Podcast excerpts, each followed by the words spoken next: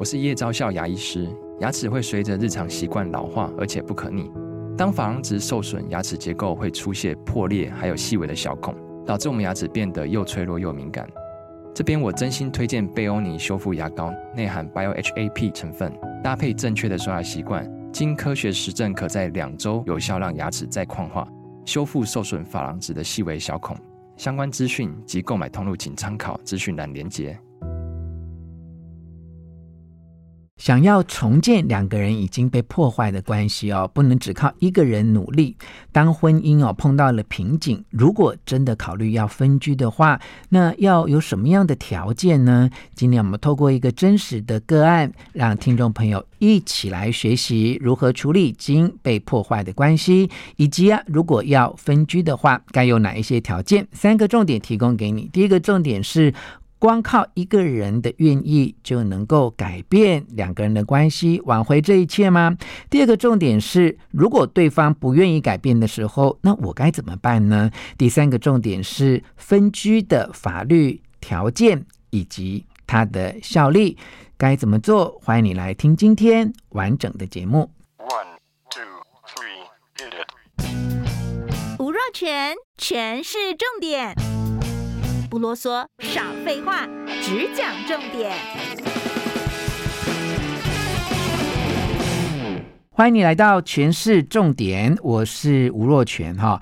婚姻真的不是柴米油盐酱醋茶够用就能够维持下去哦。如何让对方觉得有受到尊重跟呵护，也是非常重要的关键因素哦。当关系维持不下去的时候，分居会是一个可能的选项吗？我们今天特别邀请到专家资深心理师林秋芬，透过她最新的作品《关于离婚你必须知道的事》，来为听众朋友做详细的解答。我们先请秋芬跟听众朋友打招呼。秋芬你好。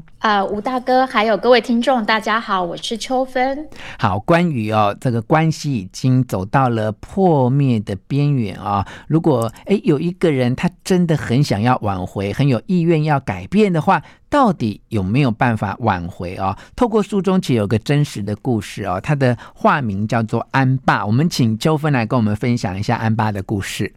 安爸是一位中年男性，那他在1年多前面临了太太带着孩子回到了娘家，那他从此其实没有办法跟孩子有一个接触那这个太太离家就引发了他童年父母早逝还有影响了他其实对于自己组成一个家的一个梦想的一个很大的打击那他透过了其实我们的协助，他开始去检视这段关系他发现自己其实非常的在关系中的控制那他认为其实以前自己都说要沟通，其实跟太太不是在沟通，都是他说了算那所以他觉得他这一段的关系其实是需要自己有很多的调整可是他就面临了现在的一个处境，是太太拒绝跟他沟通。有时候在婚姻关系当中尤其是女性如果她真的已经失望透顶，对不对？就已经伤心，已经伤透了心，她就觉得说我绝对不能够再接触再妥协，因为她有时候会怕自己一心软，然后又回到一个万劫不复的地方。所以安爸这个例子是太太先搬走，是不是？是，吴大哥好了解女性的心理他们我常说女性一旦心死万夫莫敌呀对对对，她已经决定而且他们已经可能想了2-3年或者4-5年更久她才做出这个决定可是我工作的男性当事人他才到底发生了什么事情他现在才想要来搞清楚怎么一回事才要来面对我的关系到底发生了什么事情是。可是相对的女性已经往前跑了100公尺200公尺然后男性留在原点还在搞不清楚状况。是因为安爸我想他主要是因为创业开店那你不要讲说台湾的男性创业开店，就是上班族比较忙的都一样就是好像会把大部分的时间都放在应付工作的挑战上面那即便夫妻沟通或家庭发现太太有什么样的失望啊或不满意啊，也就没有真的很当一回事哦。那我知道有些女性是百般隐忍哦，但超过了她的内心的这一个底线哦，她就头也不回，就觉得说她不想再忍耐下去。而且我觉得我们台湾现在很多女性朋友都有自主的经济能力嘛，她不需要依附在一个她不想要的关系里面，所以这样的个案我觉得也是蛮典型。不过这个个案我觉得比较特别的就是，其实这个安爸这个男性他其实是很诚恳，然后很努力，很愿意希望能够挽回，对不对？是，所以他愿意来心理咨商，甚至他因为他的案件其实在法院他提了一个履行同居的义务，他希望透过法院的强制力能够让太太回来，所以法院也把他们转来由我们协助，但是太太就是来一次，他就是我在书中写这就是配合法院的要求，因为他没有想要跟对方在谈了，他想交给司法处理，我觉得这是他面对的一个很大的困境。那在婚姻里面的很多的问题啊，其实有时候它就是我们一些童年经验的延伸哈。所以当我们在婚姻关系里面觉得自己不够被爱哈，或觉得自己不够尊重哈，或觉得自己好像付出了很多，但我的伴侣好像都没有感谢哈，往往就是我们童年经验里面，尤其在依附关系里面啊，可能觉得自己并不是那么有安全感的人。那就这个部分，是不是也请秋芬啊，用你的心理咨商的专业来跟我们分享一下，那安爸的童年阴影是什么呢？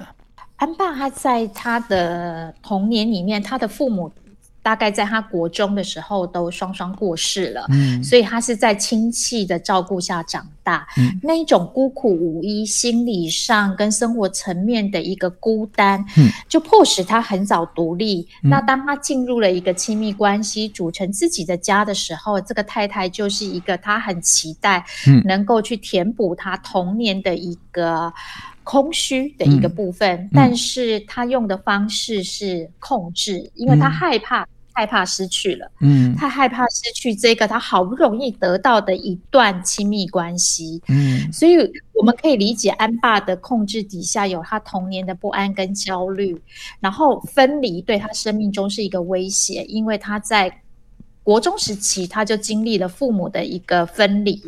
所以他越控制就越反映他有多恐惧，可是这更把太太往外推了，所以他有他的一个童年创伤，就是被抛弃，或者我自己是没有价值的，这一连串的失落让其实我们故事中的安爸他其实在我们服务期间他陷入了一个忧郁，同时看了身心科门诊。他在婚姻关系里面啊，是怎么去表现他的控制啊？控制到太太没有办法忍受啊？我觉得他说，其实小到很多事情，这个东西怎么摆，这个事情怎么处理，都是他都有意见。其实，如果伴侣一直有这样的话，那个被表达这些意见的伴侣也会觉得自己受伤哈，没有成就感，对不对？是，好像我表面上我听你的意见，但最后做决定还是我。但有时候秋芬会不会觉得人生是很有意思啊？就是像这个安爸，他童年孤苦无依嘛，然后好像寄养在别人的家庭里面，受到别人的照顾啊。那我常常看到这样的朋友，就是他心里其实是很渴望幸福，很渴望完整啊。但好像这种童年经验或青少年的经验啊，会不会他们其实也好习惯那种不安全感，好像很容易把自己又推到那种不安全感的处境里面。虽然那部分是痛苦的，但那份痛苦是让他自己觉得习惯，那种习惯反而是一种假性的安全感。哇，吴大哥真的好懂心理哦，这是一个很深的层次的心理的层面。习惯会让我们熟悉，我们会觉得待在这种不安全感里面，这是我熟悉的，我知道我可以怎么应对。所以也有可能潜意识里面也有这个部分，很容易又把自己推回那个熟悉的部分，或者是说我要再重现这个不安全感，但是我想要这一次可以重新有一个不一样的经验，我可以掌握，我可以重新再来一次，透过复制过去的不安全感，所以这种是吴大哥说的，我要回到我的熟悉，这个我比较安全感，或者是我把我推向这个熟悉，我重新再来扭转这个局面，这是很深的心理层次。是，那当然就我们站在就是希望他们还是有机会沟通或重新做一次选择这样的立场来看，我们现在在这个个案里面看到的就是安爸的意愿嘛，但我们知道所有的关系都是双方面的那如何鼓励安爸，他是应该要再坚持下去，不断的挽回呢，还是其实他也必须要学会去接受对方不愿意回头这样的可能呢？我觉得其实因为目前太太的状态是关起大门了，不愿意有任何的沟通，不管是说有我们资源协助或者是私下的沟通，她都是拒绝的，所以我觉得她应该思考如果在持续这个对他自己的状态，对于两人的关系，对孩子都好吗？那有没有可能停损？其实也是要看一下对方的反应，再来评估自己最后的决定啊。那在这样的故事里面，其实有提到一个法律的观点就是分居。好，那么在婚姻当中，分居这件事情，它到底需要什么样的条件？在法律上又有怎样的效力呢？是在我们这故事后面附的这个法律观点提到了，夫妻结婚以后本来就以共同生活为目的，那分居有分正当的理由，譬如说一方在别的县市工作，所以他们结婚以后就是一个假日夫妻，那这就是正当的理由，那这个故事里面太太搬走只是因为想要跟他离婚，所以在这里的法律观点认为其实不属于正当的理由，所以在这样的前提之下这个分居可能是离婚的一个前奏，就是先让彼此分开一段时间，让心情沉淀，也就在正式离婚之前可以尽量的达到一个好聚好散这样的期待，是吗？是，如果光要用这个分居来主张就是法律上的离婚，我想其实是比较困难的，所以还是希望他们也许透过调解，能够坐下来沟通，我们的关系该何去何从。所以在民法上面也规定说，如果夫妻分居6个月，可以申请宣告改用分别财产制那么父母分居6个月以上，那么子女的侵权准用离婚的规定等等就是让现在处于这样的婚姻关系里面尤其是在分居状态的朋友应该要留意的地方好，在有其他的问题的话都可以再来看这本书关于离婚你必须要知道的事。我们非常谢谢秋芬接受我们的访问，谢谢你谢谢。希望你喜欢今天的权式重点，分享给你的亲戚朋友，并且给我们5颗星的评价。权式重点我们下次再见。